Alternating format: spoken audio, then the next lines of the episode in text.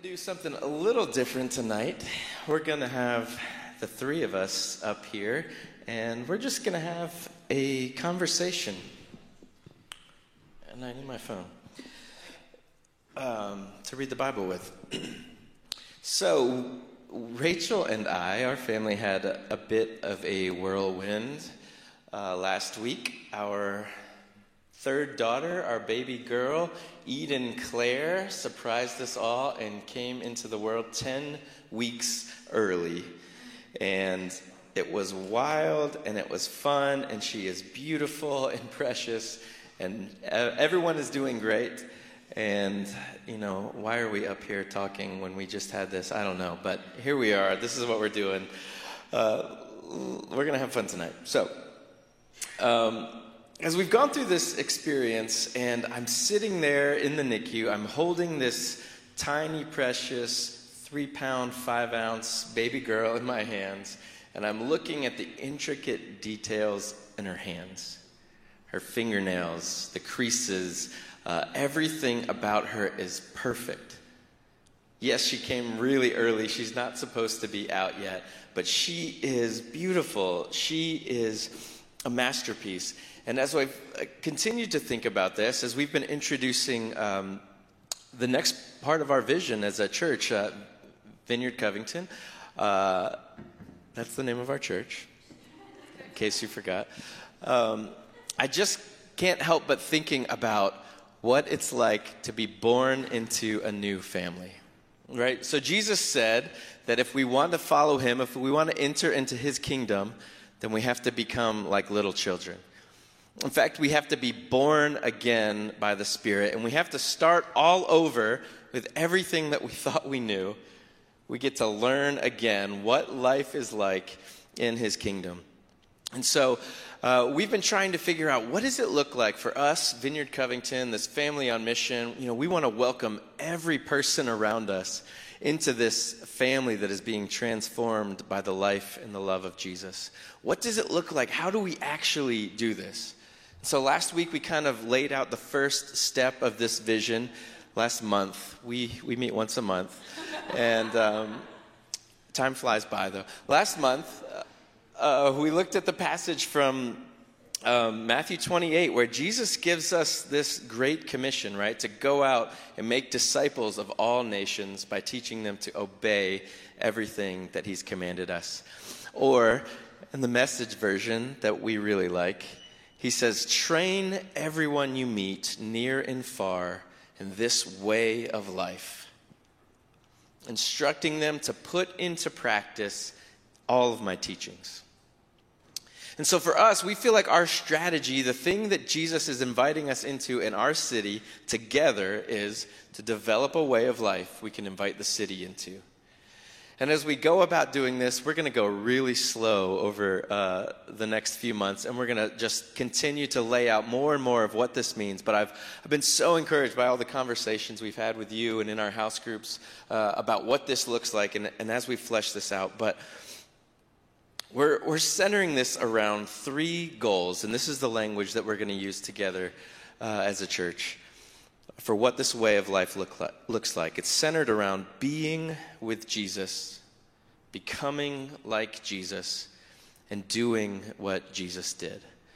This is how we're going to orient and uh, recenter everything in our lives around these three goals. And as I'm holding my tiny, beautiful daughter, who's not even home from the hospital yet, and she's already being used in sermon illustrations. I'm thinking about these three goals, right? Because all I want right now is just to be with her. She was born into our family. She is one of us. She's our flesh and blood. She has our undivided love. There is nothing that she has to do to earn it. We were dealing with some colds this week, and so when we had a little bit of the, the junk, we couldn't go into the NICU, and it was terrible. We're just sitting at home like our daughter is out there, and we can't be with her. Our hearts were just longing to be with her. And that's what Jesus wants. We get to be with him. There's nothing that we have to do to earn it. Uh, my hope uh, for all of us is that as we en- engage with this language more, that we see it as good news. okay? That's, that's what I really hope because it's really easy to take this and turn it into shame. But we get to be with Jesus. We, we belong, we're a part of his family. That's all we want. And yet, I look at my tiny baby daughter, and there's a whole lot of growing up that she needs to do. There's a whole lot of development and growth and maturity that she has in front of her. There's so much that's on our hearts for her to become. If she were to just stay three pounds and five ounces forever, it would be really unhealthy. She would never actually get to come home with us because I don't, I don't know how that works. I don't think that happens. Eventually, I think you just stop living. But, oh, okay, sad. I mean, in the broad sense, not Eden. She's doing great. But all of us, when we're born, we're born into something with something ahead of us, right? And that's what the, our Father wants for us. He wants us to become everything that He made us for. There's so much in store for us that we're still growing into, and we haven't arrived. And that's why we, we use this language of being and becoming. We are being transformed. This is a process that we're, we're constantly engaging in. And then the last thing is that there's so much for her to accomplish. There's, there's so much in her life that I don't know what it is. I don't really have a plan for what it has to look like. But there's, she was made for amazing things. That's our family motto. When Rachel and I got married, that was what we believed in each other. We believe it about our kids, and we be- believe it about every one of you in this family that we were all made for amazing things, right? We are God's masterpiece. And He created a ton of good things in, in place for us to go after. So, this is what it means. This is kind of the framework that I want us to have in mind as we use this language a way of life centered around being, becoming, and doing. Right? Okay. So, this invitation into a way of life is what we're going after. And tonight, we're going to look at a passage from Mark chapter 9. Uh, if you have a Bible or a smart device, you can pull that out. I don't have it on the screen this evening. But we're going to read Mark chapter 9, verses 14 through 29. And we're going to read this passage together once, and then Rachel, Joe, and I are going to basically look at this, this passage from the three different angles of being, becoming, and doing. Because they're really all the same thing. It's really one thing, but they're kind of different emphases, different focuses, different angles uh, of looking at that. So let's read from Mark 9, starting in 14. When they returned to the other disciples, and I should say, when you start a passage like that, uh, three disciples went with Jesus up on a mountain. They had this really crazy mountaintop experience where Jesus was transformed in front of them. He actually turned into this glowing, bright white light. and they heard the voice of the Father from heaven speak. And it was this amazing event, this amazing moment where they saw Jesus in all of his glory for who he really was.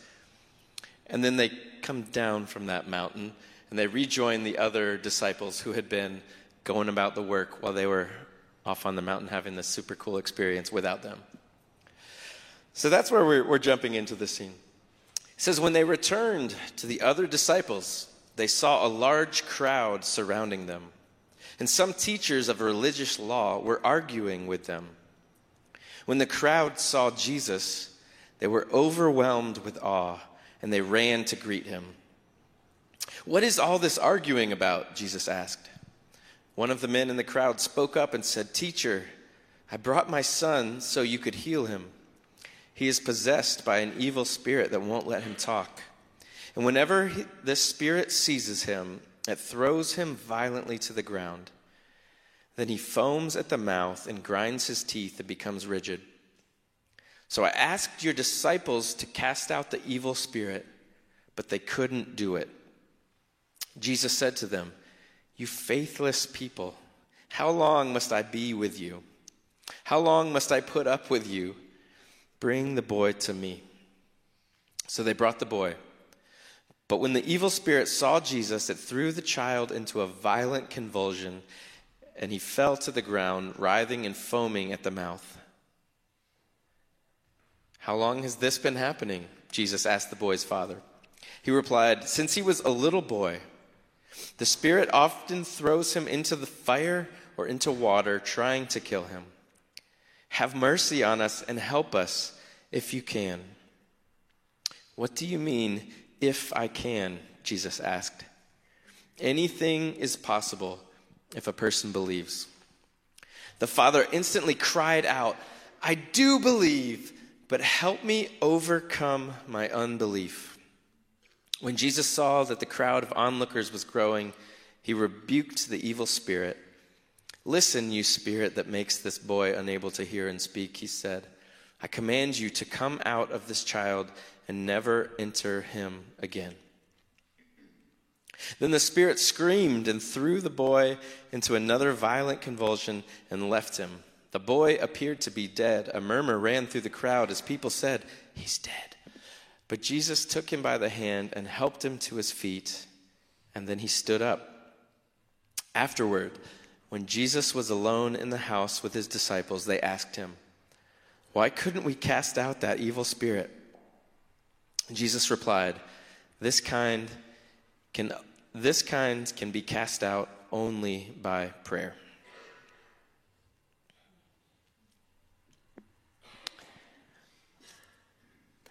It's a little bit of a long passage, a pretty intense story. As you listened, did you happen to notice anything about being, becoming, and doing? Was there any person uh, in the story that you resonated that, with, that you saw yourself as that person? And I'm going to start tonight by, by looking at becoming. and the, the big thing that I want to say is that transformation, becoming like Jesus, is not a quick process. Becoming like Jesus is something that we engage with and we go after for the rest of our lives. So, when we cast this vision of becoming like Jesus, if that even seems possible to you at all, which is a big question that we have to talk about at first, um, if you're looking for some quick fix, some overnight uh, strategy, some five easy steps to be just like Jesus, I'm really sorry to let you down. we are in this for the long haul. If you think about what transformation means, it's becoming something that is completely different from what we already are. This doesn't happen overnight. There are things in our life that can happen quickly, in an instant, in, a, in an immediate thing. You know, this boy in the story, he was set free in an instant. Jesus spoke a word and he was healed. He was set free. He experienced something that, that did change him forever, I'm sure.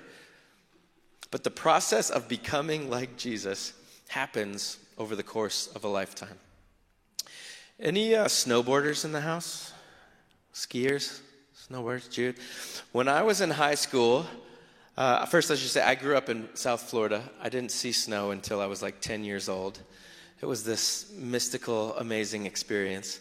Um, but I was convinced that I was going to be an amazing snowboarder. It was just part of my calling in life. I was probably going to be in the X Games, you know, like the next Shaun White. And so finally, I didn't get to snowboard until I was probably 14 or 15, I think. And I was just like so ready. I went with my brother, who's 10 years older than me. He had been a bunch of times before. And I was like, all right, we're going right to the top. I'm going to nail this thing. This is who I am. This is what I was meant to be. And I was terrible. I spent all day falling over and over. As I think about it, I can still feel the shooting pain in my tailbone. I wasn't an immediate, amazing snowboarder. I had to learn. Can you believe that? I had to grow. I had to fall down and get back up. How about uh, anybody that has kids? and you see them start to walk. Did any of your kids, after they, they tried to walk for the first time, they get up and they're a little off balance and they go to take that first step and they fall down? Did you say, oh no, our kid's just not a walker? we got one of the bad ones. Like, Sorry, kid. I guess it's just not in you. The whole, the whole point is that, that learning and growing and becoming is something that we practice over time. And so when we talk about this, I, I hope that it's encouraging. But the big point is that we only grow by trying and failing and trying again. So when I read this story, I just relate so much to the disciples that were down. Uh, they didn't get to go up to the mountaintop, they didn't get to have that awesome experience. I wonder if there was a little bitterness there, like, you know, oh, we want to see Jesus sparkle too. But they were down there. And the, the really interesting thing is that earlier in the book of Mark, Jesus sends them out in teams to cast out demons and heal people. And they did it. They come back celebrating. It's amazing. We're like, we're able to do this stuff. And now they're in this moment trying to do something that they had done before, and they're completely failing. This was their chance to show how great they were, right? Jesus was away. Don't worry, we'll take it. And they fail. And they have to go to Jesus and they have to have a question. Or they have to ask him the question, you know, why couldn't we do it? And he, and he points to something deeper that we're going to talk about this, this life of prayer. But the other thing that I want to look at too, really quick, is the conversation that Jesus has with the Father. The boy is, sees Jesus and the Spirit starts uh, freaking out and he's rolling around on the ground. This is a really intense moment. How does Jesus respond? He doesn't go into panic mode, start screaming and freaking out and yelling at people. He turns and he looks at the dad and he says, How long has this been going on? You know, if I was there, I would have been like, Jesus, can we talk about this later? Like, come on, let's, let's snap into it. But Jesus was not in a hurry. Jesus was a non anxious presence in this moment, and he looks at the Father and he asks him a question to get below the surface. This is the other way that we, we transform. This is the other way that we become like Jesus. We have to go below the surface. So much of our culture is forming us in superficiality. It's forming us in this shallow, let's talk about sports and the weather. And Jesus is interested in what's going on in our hearts. And when he has this conversation with this man, he gets to the core his unbelief. Right? And I believe that this is really what Jesus is inviting all, all of us into. With just a small bit of faith in Jesus, we can start to believe that He really is who He says He is. And then we can start to believe that we really are who He says we are. And then we can take risks and we can fail. And we're going to fail over and over again. And the best news of all is that we get to do it in front of each other. Because we cannot become like Jesus alone. We have to do it in community. We have to be real. We have to be vulnerable. And we have to be willing to fail. That's how we become like Jesus. Cool. Thanks, Tyler. Um, out of the three, I tend to be more of the doer. So I just kind of naturally lean more towards that. And there's like this certain internal satisfaction I get when I feel productive. Um, and the thing is, though, that that internal satisfaction can quickly turn to self righteousness and then into bitterness. And that's like if I'm trying to like do, do, do all these things for the Lord, but I'm not connected to the source. So, um, in the passage of Mark 9, again, I'm connecting with the dad, like with the man. Um, here's uh, in verse 17 a man in the crowd answered, Teacher, I brought you my son. And he talks about the, the spirit that possesses him. And then I asked your disciples to drive out the spirit, but they could not. And I see right away that the man is a doer. He's already done an action. He, he came to the disciples, asked them to do it, and they couldn't do it. Um, he brought his son with him. Like there's some doing happening already. And um, Jesus comes, and so they're talking more again. And um, that's when he brings up the, um, he asks Jesus in verse 22 if, if you can do anything, take pity on us and help us. And Jesus responds with a, if, if you can, everything's possible for one who believes. And immediately the boy's father exclaimed, I do believe.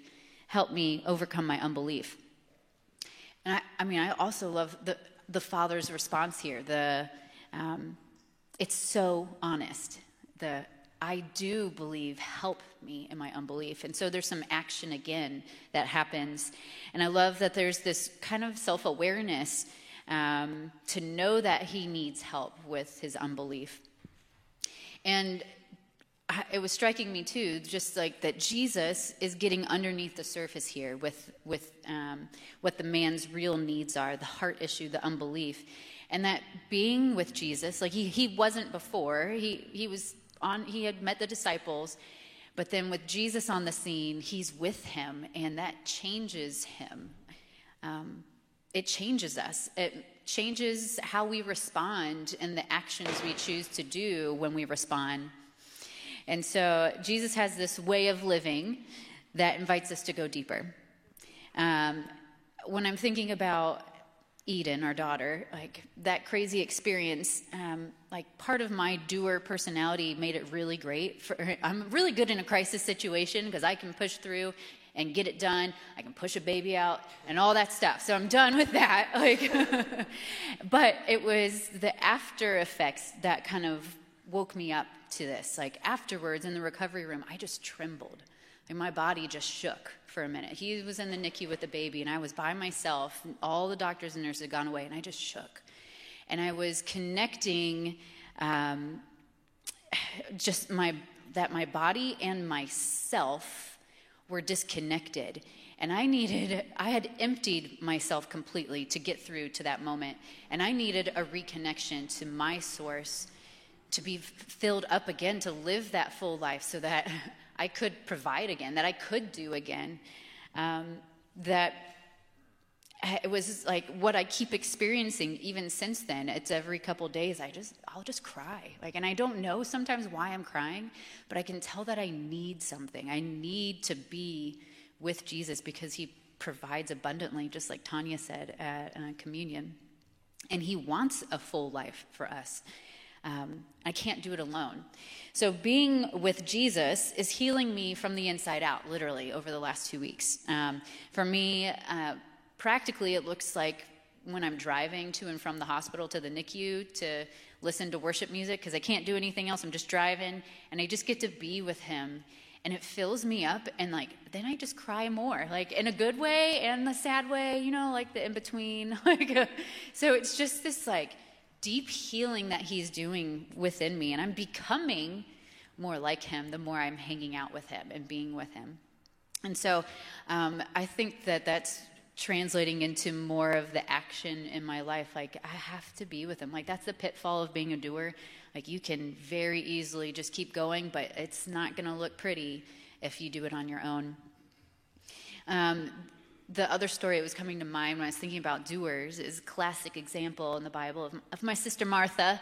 Sister Martha in the Bible, um, she's a friend of Jesus, and there's this story where he comes into their town and she has them over to their house, and her sister's with her. And her sister sits down at Jesus' feet and just sits there and listens while Martha's running around getting everything prepared for dinner and for Jesus and the entourage that Jesus brings with him everywhere. So I'm like, I feel her deeply, you know? Like I would be running around like a little crazy woman too. And she comes to Jesus. She's like the gumption to come and be like, Jesus, what can you get my sister to help? Like I'm doing everything by myself. And he responds by saying, Martha, you are worried and upset about many things, but few things are needed, or indeed only one. Mary has chosen what is better, and it will not be taken away from her. Martha had been doing all the things with this anxious, distracted heart, the Bible says. And Jesus was able to gently reveal to her the underneath, um, like the what she actually needed was withness with him, like proximity to him, like Mary was doing, and that would change I think it would change the way that she was doing all of the things. Her attitude about it would have been different. And so um, I think that being with Jesus takes care of that self righteous sort of bitterness that can rise up, and that I can see myself so clearly in Martha's story too, because we're learning to become more like him. And like Tyler said, he's not hurried, he wasn't in a rush. Like, he might, like, I, it's so funny. Tanya talked about him providing because, you know, he's not worried about when his next meal will show up. He'll just like make a bunch of fish and loaves for thousands of people appear. So like it's he's not worried, he's not hurried, and it was going to be okay. So I have a lot to learn from the vulnerability of Martha and the the dad in the story. Like being that vulnerable to be able to ask for what you need and to know like help and jesus help you to really see underneath what you need like that's awesome um, it's courageous to ask for help because jesus shows up then and he helps like he helps to provide he helps the next action like the more that i like want to do and he just he gets to the root of the why i'm asking for that help and leads me to further transformation, becoming more like Him. Um, so I think he just he shows us the way to the fuller life. And at the end of Mark 9, where he um, reveals to the disciples who are asking why they couldn't cast the demon out, it's by prayer, by being with the Father, with the source. And um, so, Joe, you want to talk a little bit more about that? Yes, I do. Can I get more microphone cord? Thank you. Hi, everybody. Hanging in there? What's the thing that's left of the three? Which one? Be with G- Thank you. Three people that responded and are listening. You're my favorites. Prayer throws, flows through all three of these things. You can easily be with, do what, and become like Jesus through prayer, right? And the answer to the riddle at the end of Mark 9 is this one only comes out through prayer. And I don't think it was some special kind of prayer that he hadn't taught him yet. I think it was more a life of prayer, more of a connection to the source, like Rachel was talking about. After all, the disciples had literally just been with Jesus, right? And as Tyler mentioned, they had done this type of work very recently. They were even surprised they could do it. They're like, even the demons, man, this is crazy, right? And yet, this was a surprise. Well, I want to offer a reason that ties in with being with Jesus that may have been the issue here. Because you see, if I want to experience the life of Jesus and be with him, become like him, and do what he did, I have to adopt his lifestyle right? And the disciples, I don't think they needed a better technique here. Like I said, they didn't have this special prayer they were going to learn later.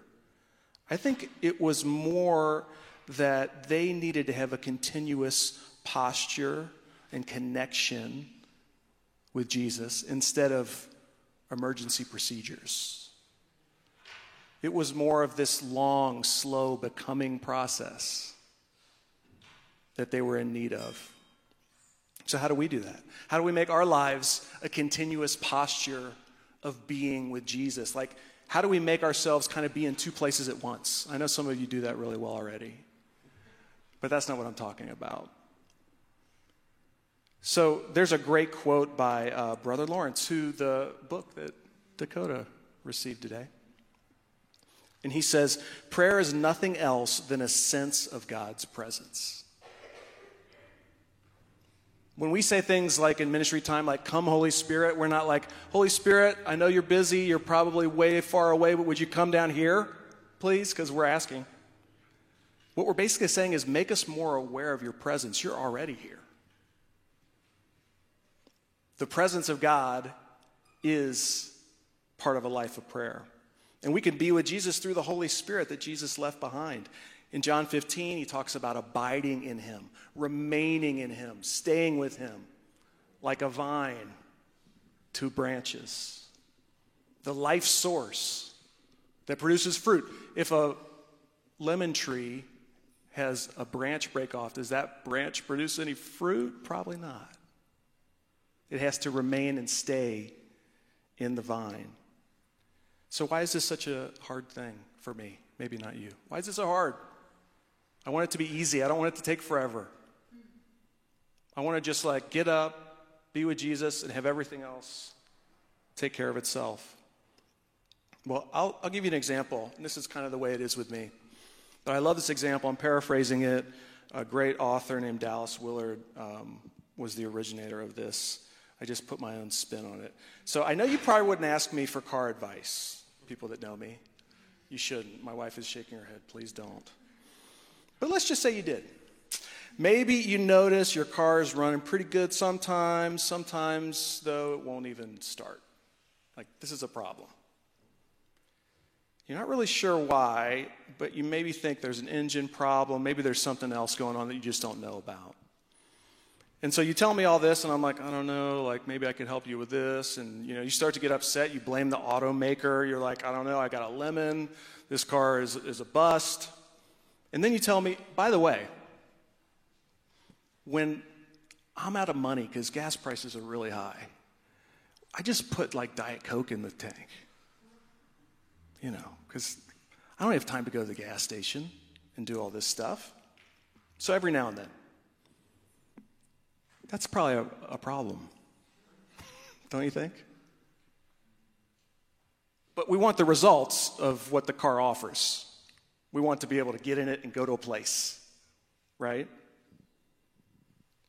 But all of a sudden, we realize that uh, maybe the things that we're putting in, the things that we're doing, aren't giving us the results that we want.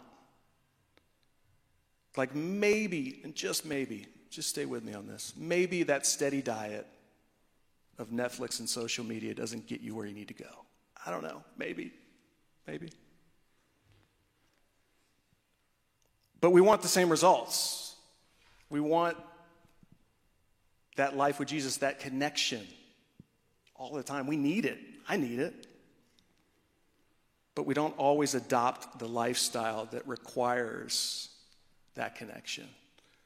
But here's the good news. I know you've been waiting. Here's the good news Jesus is inviting you, and he's inviting me into opportunities to be with him every day. Whether you've been walking with Jesus for 25 years or you haven't even made that decision yet, he's inviting you into connection with him. It's the abundant life. It's where our awareness of His presence is constant. It's where our connection with Him is solid and where that time with Him fuels becoming like Him. And it fuels doing the things that He did. That's why this stuff is kind of cyclical. Even though it's connected, it's like, it's really hard to do a lot of stuff for Jesus and not ever be with Him. It's hard to become like him if you don't ever spend time with him. And so all three needs to happen, but this is the fuel in many ways. And the last thing is, is that it's individual and communal. Like Tyler said, there are aspects of being with Jesus that are very private and personal in your life, right? But you can't do it alone. you can't do life with Jesus by yourself very long, very well. That's why we have things like our house groups. That's why we have times where we're together socially, where we can just be like, what's going on with you? This is what I'm doing. This is what I'm trying. This is what feels like a failure. this is what feels a little better. We're doing life together because we can't do it on our own. So, last thing I promise there's a lot of really great ways to be with Jesus. And I just want to remind you to start where you are, not where you think you should be. Right? Like, I do that all the time. I'm like, I probably should be three steps ahead of this. And that's just defeating, and that's where the shame comes in. Right? That's not from Jesus. He doesn't want to shame you. That's from the enemy. So start where you are and not where you think you should be. Your time with Jesus can be two minutes alone in quiet, and you don't even have to pray. It's official. I, I'm giving you that, okay? If you can't do a Sabbath, take one hour of your day and just stop. Don't do all the things for one hour. Start where you are, not where you think you should be. I'm going to let Tyler tie it all together. Yeah. One other thing about community. In community, we get to see a way more full and beautiful picture of Jesus. Because not any one of us can show us everything that Jesus is like. So we learn from each other, from all of the different gifts and strengths that we have. And it's also in community where we realize how much further we have to go to become like Jesus, right? Because when we're all alone, we can sit and Im- imagine how awesome we are.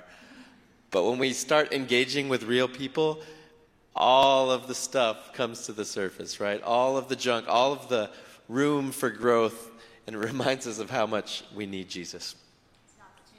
It's an opportunity to grow, that's right. So, where are you in this story? The, the key question that we're always going to come back to as as a family is what is Jesus inviting you into now? You know, I love, there's this little line in there, I forget which verse, but it says that when the, the crowd, you know, the, the disciples failed, they couldn't do what the guy asked them to do, um, and the, they're just all start arguing, basically.